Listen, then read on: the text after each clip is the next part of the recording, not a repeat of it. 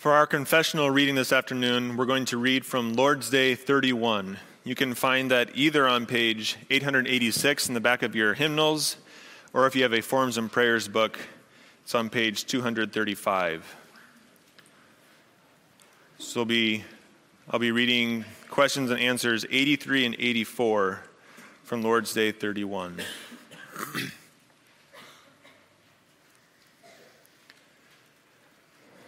Question and answer 83 What are the keys of the kingdom?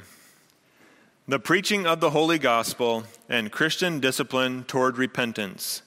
Both of them open the kingdom of heaven to believers and close it to unbelievers. And then question and answer 84. How does preaching the Holy Gospel open and close the kingdom of heaven? According to the command of Christ, the kingdom of heaven is opened by proclaiming and publicly declaring to all believers, each and every one, that as often as they accept the gospel promise in true faith, God, because of Christ's merit, truly forgives all their sins. The kingdom of heaven is closed, however, by proclaiming and publicly declaring to unbelievers and hypocrites that, as long as they do not repent, the wrath of God and eternal condemnation rest on them. God's judgment, both in this life and in the life to come, is based on this gospel testimony.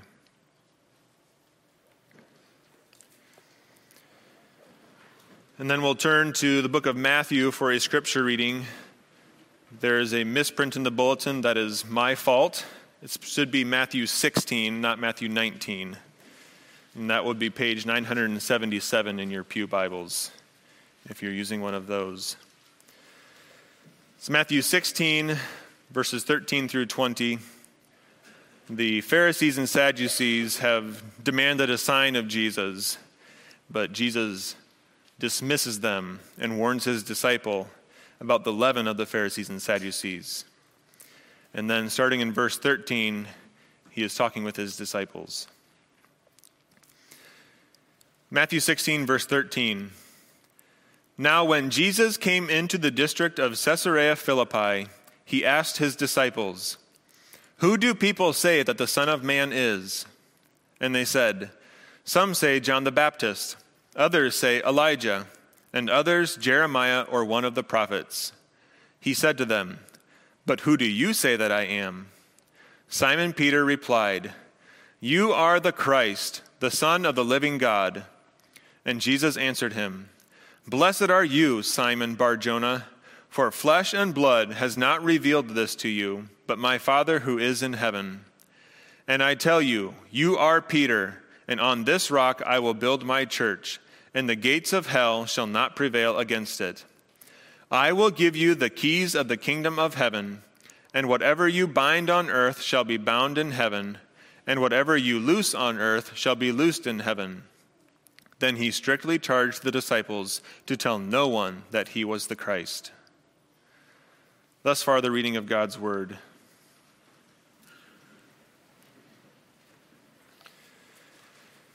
Dear congregation of our Lord Jesus Christ, have you ever been asked, Can I have the keys? Or if you're not old enough to be on the receiving end of that question yet, do you remember asking it yourself? Some of you young adults may have asked that question within the last 24 hours. Why is the possession of keys such a hot topic? I would say it's because being trusted with the keys signifies a level of independence and responsibility for many teenagers. The one who holds the keys to the car has the ability and the authority to drive that car and take themselves where they need to go. The same could be said for the keys of the kingdom of heaven. The party that holds the keys has the ability and the authority to use them. But unlike parents who hand over literal keys to their teenagers, Christ did not give his church any keys that they could hold in their hands. What did he give to this church? He gave them the powerful gospel message. We'll work through our text to see that under the theme of Christ gives his gospel to the church to secure his kingdom. We will explore how the proclamation of the gospel serves to secure the church in three ways. First, preaching as a key to the kingdom. Second, preaching to open the kingdom. And third, preaching to close the kingdom. Let's jump right in and see how the kingdom of God utilizes preaching as a key. Knowing that keys signify access to something important, the first question we should ask ourselves is what kingdom these keys are meant for. Why? It's the kingdom of heaven, of course. But what is meant by the kingdom of heaven? Does that literally mean heaven itself? Do these verses give credence to all the stories and jokes about Peter standing at the pearly gates, only letting the right people into heaven? No, certainly not. For the kingdom of heaven includes heaven itself, but it also includes more than just that. The kingdom of heaven is also found on earth. This is made clear in passages such as Matthew chapter 4, verses 7, verse 17, where Jesus announces his earthly ministry with the words, Repent, for the kingdom of heaven is at hand. Since he said that at the beginning of his earthly ministry, it's clear that he intends for the kingdom of heaven to have some sort of an earthly element. So, what does it mean for the kingdom of heaven to be at hand? Well, since the decline of Israel, the earth had become Satan's conquered dominion, and Jesus was announcing that his kingdom would gain a foothold in due time. How could it not when the very king of that kingdom was dwelling on the earth? This is what Jesus is talking about in the second half of verse 18 in our text. The phrase gates of hell is the Greek way of saying the Hebrew term gates of Sheol, which was a way of referring to death or the realm of the dead. Satan's dominion. So Jesus is saying that the church that he will build on Peter's foundation will not be conquered by death and Satan, but will endure forevermore. The time for his kingdom to arrive and the church to be built would be when Jesus conquered death and rose from the grave in victory. So it hasn't quite been realized yet in this passage from Matthew. The Lord's Prayer also gives us insight into what the kingdom of heaven being at hand means. In it, Jesus taught his disciples to pray, Your kingdom come, your will be done, on earth as it is in heaven. Jesus was teaching his disciples and us to pray that the kingdom that has always included heaven would grow on the earth and encompass more and more of it as the church prays. The important part for us to see is that the kingdom of heaven encompasses both heaven and earth. Heaven above and the church here on earth are distinguishable, but they should not be separated from one another. After all, our citizenship is already in heaven, as Paul says in Philippians chapter 3. So there is one kingdom of heaven, which includes heaven itself, as well as true believers from various nations, languages, and churches here on earth. So now we can turn to the keys themselves. Because Jesus describes the kingdom of heaven as having keys, it follows that not everyone is free to enter the kingdom as they please. There are some who are allowed in, and some who are not. Given the previous verse where Jesus says that he will, he will build his church, it's clear that opening the door to allow people into the kingdom will be the major part of Peter's role. Contrast this with what Jesus said about the Jewish leaders in Luke 11, verse 52, where he says, Woe to you, lawyers, for you have taken away the key of knowledge. You did not enter yourselves, and you hindered those who were entering. The religious leaders of the Jews had used their key to hinder people from entering the kingdom. But Peter and the disciples were being called to reverse course and open the door for their entrance. But how were they to use their keys to do this? Where the text in Matthew leaves it as the keys of the kingdom of heaven.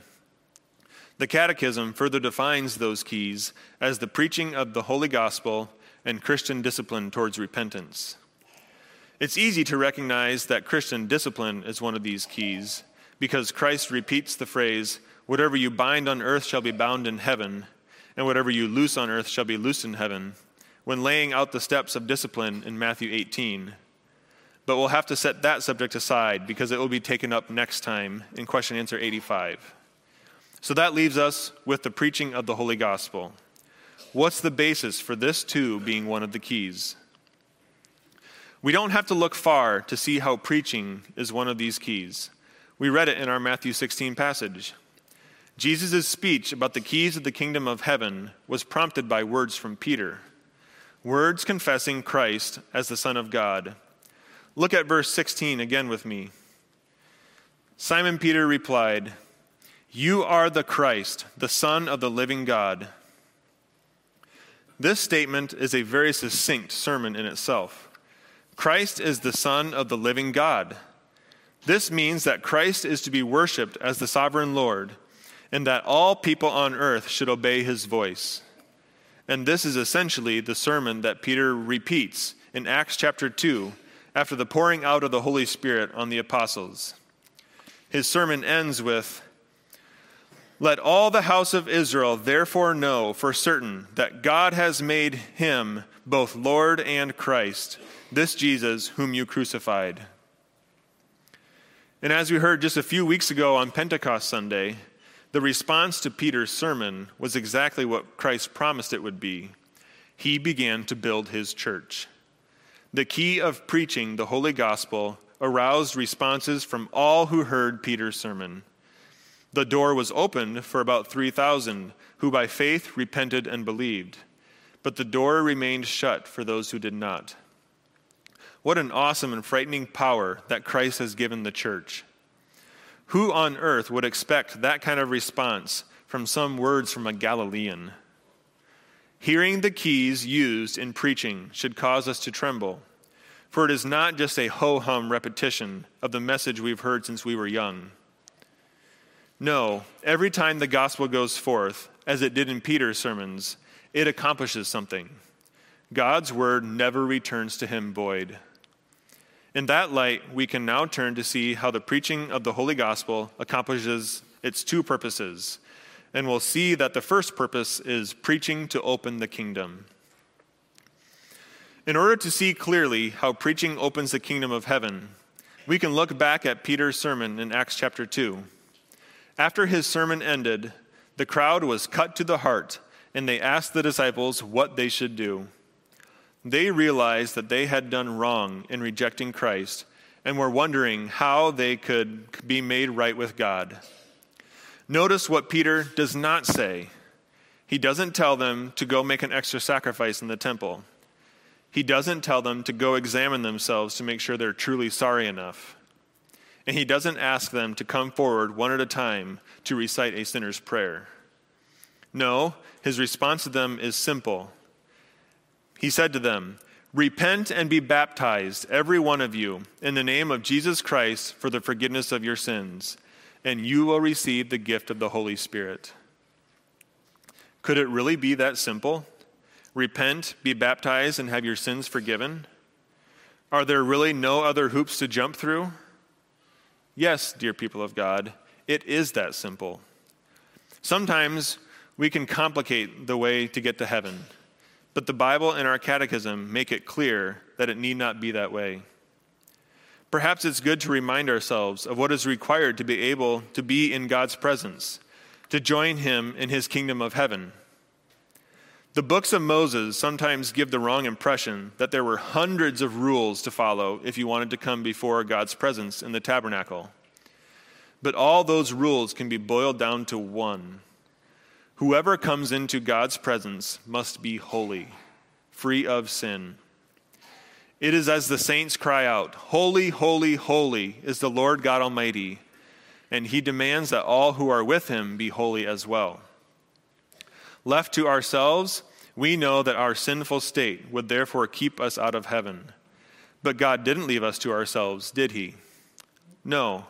He sent His Son, Jesus Christ, to take all our sins upon Himself and die in our place.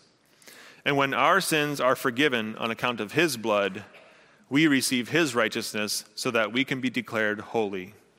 So, yes, if we repent of our sins and have them forgiven, then we truly are able to come into God's holy presence. So then, what does it mean to repent? Is repentance merely a, I'll try not to do that again profession? Oh no, not at all. It's far more than that. Repentance means a turning around of the mind, a complete shift in thinking. Repentance is turning away from trusting in yourself to earn God's favor, and by faith, turning toward trusting that Christ earned God's favor for you. That's what the Catechism tells us to do, too. Accept the gospel promises in true faith, and your sins will be forgiven. Turn your eyes away from yourself and look to Christ for everything you need for your salvation. He has paid it all, and He offers you His righteousness if you will but trust in Him. Far more than just remorse over sin, repentance is more akin to being born again, letting go of the old flesh and being born of the Spirit. And that reminds us of John chapter 3, where Jesus is talking to Nicodemus. In verse 3 of that chapter, Jesus begins his response by saying the famous words Truly, truly, I say to you, unless one is born again, he cannot see the kingdom of God. The kingdom of God, we have come full circle. The keys which grant access to the kingdom of God are the promise of forgiveness of sins, which come through being born again. Dear congregation, the way these keys open up the kingdom may sound simple, but it is powerful. The forgiveness of sins through Christ's finished work on the cross breaks the shackles of the kingdom of death and darkness and delivers believers into the kingdom of God and it is the privilege and duty of ministers of God's word to proclaim that great news to all who will hear it. The message of the forgiveness of sins is a message that should never grow old for us, for it is a truly a beautiful message. There may be some here who have never embraced this promise of the forgiveness of sins. Maybe it's the first time in years that you've heard the gospel message proclaimed in a church. Maybe you've been a part of the church your whole life but have quietly insisted that you don't need help getting into the kingdom of heaven. If that describes you, then I urge you to accept the forgiveness of sins that Christ purchased with his own blood. Repent while the day of salvation is still at hand and be welcomed into his kingdom. It doesn't matter if you feel good enough for this offer. Christ was good enough. He lived a perfect life, and you can have forgiveness of your sins when you accept him as your Savior. There are many gathered here today that have already put their faith in Christ and received these promises. Praise the Lord for that. But the keys of the kingdom are still for you too. Even though you belong to Christ and already have all your sins forgiven, you still stumble and fall into sin. The toil and trouble of the week wears you down, and maybe there are days when you wonder if Christ really could have forgiven all of your sins. Take comfort, brothers and sisters, because these promises are for you too. Take your eyes off of yourself and look in faith to Christ once more. Be assured that His blood was enough for all of your shortcomings. Remember that once you are in His fold, there is nothing you can do to fall away.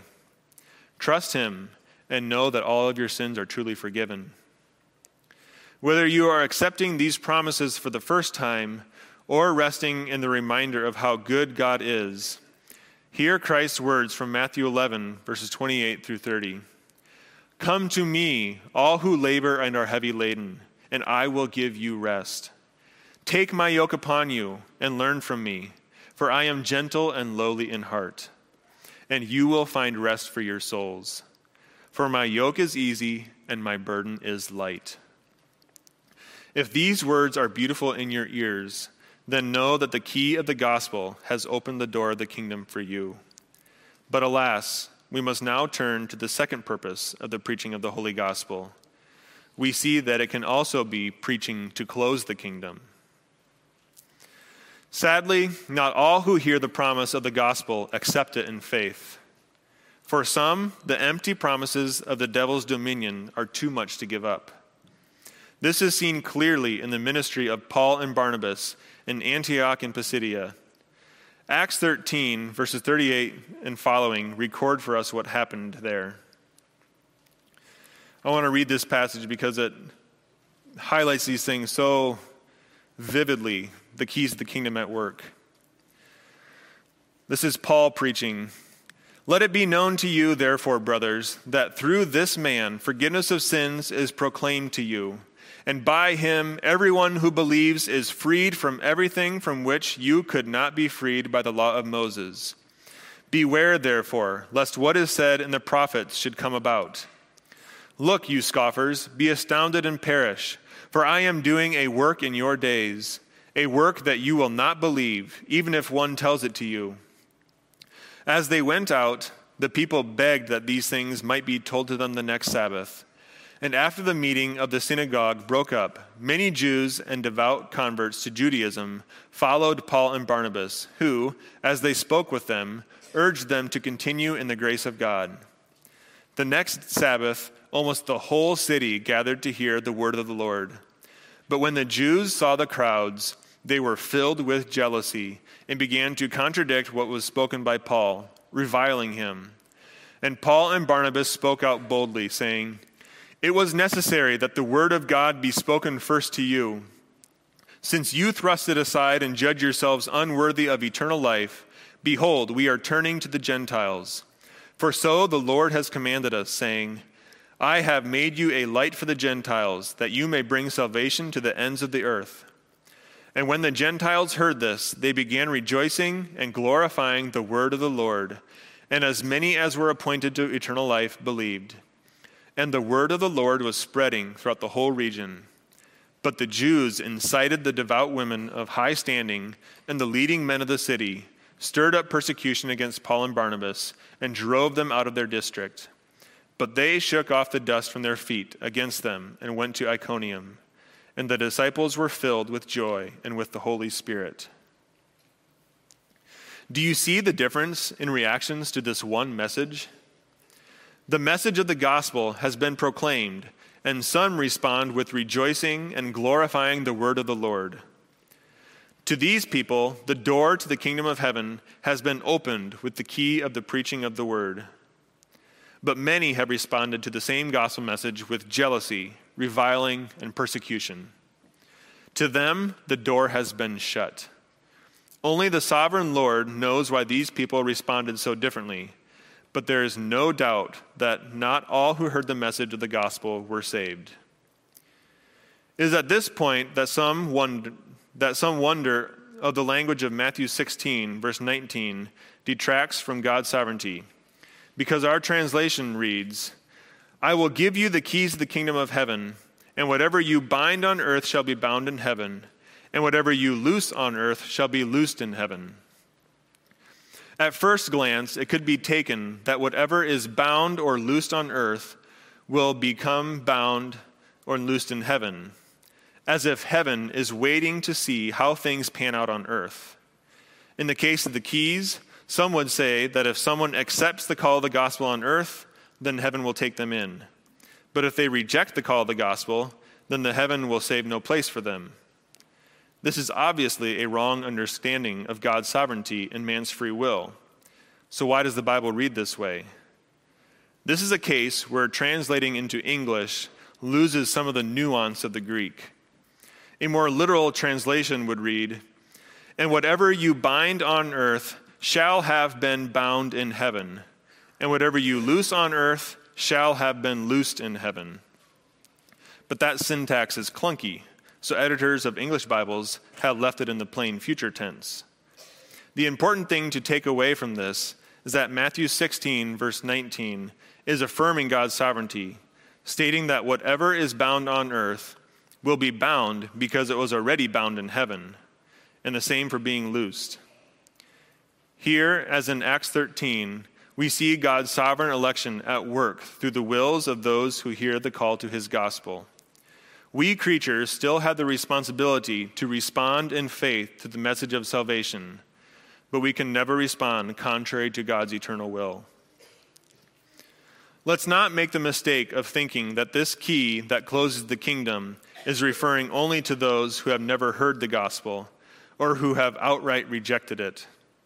No, just like we saw in Acts 13, the key of the preaching of the holy gospel is referring mostly to those who are inside the church building, hearing the gospel proclaimed. There are some who sit in the church pews every week who do not heed the call to repent. Maybe they're self righteous and figure they don't have to repent. but they may also be conscious of their rebellion while trying to save face in front of their family and peers. Perhaps there are even men in pulpits who don't heed the very words they call out to their congregations. Brothers and sisters, I pray that this doesn't describe anyone in this congregation, but we would be naive to think that we are completely immune to this deception. Ministers of the word have a duty to exercise the key that closes the kingdom of heaven as well. The prophet Ezekiel reminds us of why this is the case. It is the spiritual leaders that will have blood on their hands if they fail to warn those who are living in wickedness apart from the Lord. So let a word of warning be said. If you are listening today and have not repented of your sins and placed your trust in Christ alone, then God's wrath rests on you already today. And this wrath of God will not end when you die and are taken from this earth. God's wrath will be on you eternally in the fire of hell. But for you as well, the day of salvation is still here. It is not too late to repent and escape from God's wrath. The invitation to repent and trust in Christ for your salvation is also for you. And if you accept the gospel promise in faith, then the keys of the kingdom will unlock the door to the kingdom of heaven, and the blessings of Christ will be yours. Do not delay, for only the Lord knows the number of your days. Dear congregation of the Lord, do we as a church value the preaching of the Holy Gospel as one of the keys of the kingdom? Are we quicker to boast that our church practices the second key, church discipline, than we are to boast about the proclamation of the gospel? Are we satisfied with sermons that are mere encouraging words or filled with impressive theology? Maybe you prefer sermons that way because they keep you comfortable. Someone from decades long ago once said, The most beautiful and eloquent sermons are like the world's most beautiful women. When it comes down to it, they are seldom worth much. It was true then, and it is still true today. We must remember that what makes a sermon good is when it utilizes the keys of the kingdom properly. Every sermon must proclaim the glory of salvation and the dreadfulness of wretchedness. Without that pronouncement, the sermon is just lofty speech, a failure. Why must it be this way? Isn't that repetitive and boring? How quickly we forget that in our flesh we are no better than the one who is at church for the first time in her life. Every person who listens to a sermon that means all of us, myself included, are sinners who need to repent daily. Having perfect attendance of both morning and afternoon services does not lessen the need for repentance, nor does attending a Christian school, doing family worship, or being able to trace your Christian pedigree back multiple generations. There is nothing that we can possess or do that takes away from our need for the gospel. We need the keys of the kingdom to be preached because they alone possess the power to rescue sinners from Satan's prisons. The gospel of Jesus Christ, the message that he was crucified so that our sins could be forgiven, is the most powerful message that we can bring to the world. Paul says this so beautifully in the first 5 verses of 1 Corinthians chapter 2. He says there, and I, when I came to you, brothers, did not come proclaiming to you the testimony of God with lofty speech or wisdom. For I decided to know nothing among you except Jesus Christ and Him crucified. And I was with you in weakness and in fear and much trembling. And my speech and my message were not in plausible words of wisdom, but in demonstration of the Spirit and of power, so that your faith might not rest in the wisdom of men but in the power of God. The keys of the kingdom have power because they point us to the power of God. So, my last question for you is this Where is your hope for salvation? Where do your eyes turn when you come to see your sin? If you're trusting that you can do enough to earn a place in heaven, then be warned that there is no promise of salvation for you. Repent lest you face the wrath of God for eternity. But if you hate your sin and cling to the promise of the gospel in faith, then be assured that all of your sins have truly been forgiven. Your sins were nailed to the cross with Christ, and God remembers them no more. May the keys of the kingdom be of great comfort to those of us who believe. Amen. Let us pray. O Lord our God, you have given to us the glorious gospel of our risen Savior and Master. Grant that as we joyfully receive the good news for ourselves, so we may gratefully share it with others and ever give glory to you. Thank you for the keys of the kingdom of heaven that work salvation in our hearts. This we ask in the name of Jesus Christ, our Lord. Amen.